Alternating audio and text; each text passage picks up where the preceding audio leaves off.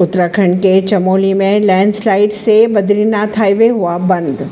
गुजरात के गांधीधाम स्टेशन में भरा पानी। तीन राज्यों में पिछले एक हफ्ते से पैंतीस लोगों की हुई मौत। आईएमडी के अनुसार सभी राज्यों में बारिश का अलर्ट जारी कर दिया गया है। आईएमडी के अगर माने तो चौबीस घंटों में मध्य प्रदेश, राजस्थान समेत सत्रह राज्यों में भारी बारिश के अनुमान लगाए जा रहे हैं।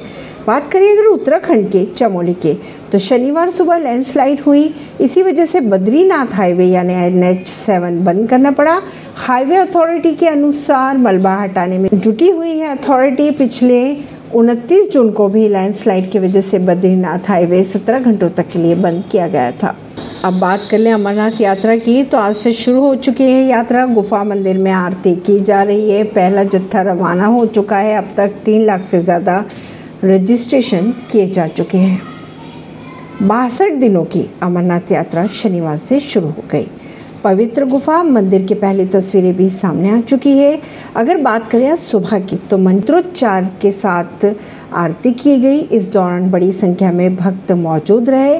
तीर्थ यात्रियों के पहले जत्थे ने गुफा मंदिर की ओर अपनी यात्रा शुरू कर दी है। यात्रा इकतीस अगस्त को खत्म होगी। पहले दिन जम्मू कश्मीर के गांधरबल में बालटाल आधार शिविर से तीर्थ यात्रियों का पहला जत्था रवाना किया गया। सुरक्षा की अगर बात करें, तो सुरक्षा में snipers, anti drone system, bomb और डॉग स्क्वाड टीमें शामिल की गई। और अगर सुविधाओं की बात करते हैं, तो श्रद्धालुओं के लिए अच्छी खबर यह है कि बालटाल में ही साढ़े तीन सौ से साढ़े पाँच सौ रुपये में एक महीने की वैलिडिटी के साथ उन्हें सिम खरीदने का मौका मिलेगा।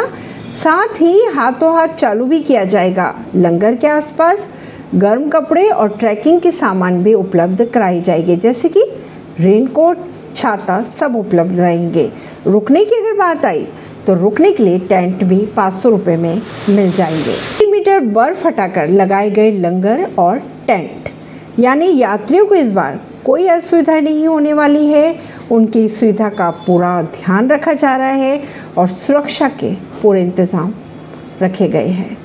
ऐसी ही खबरों को जानने के लिए जुड़े रहिए जनता सरिश्ता पॉडकास्ट से। परवीन सिंह, दिल्ली से।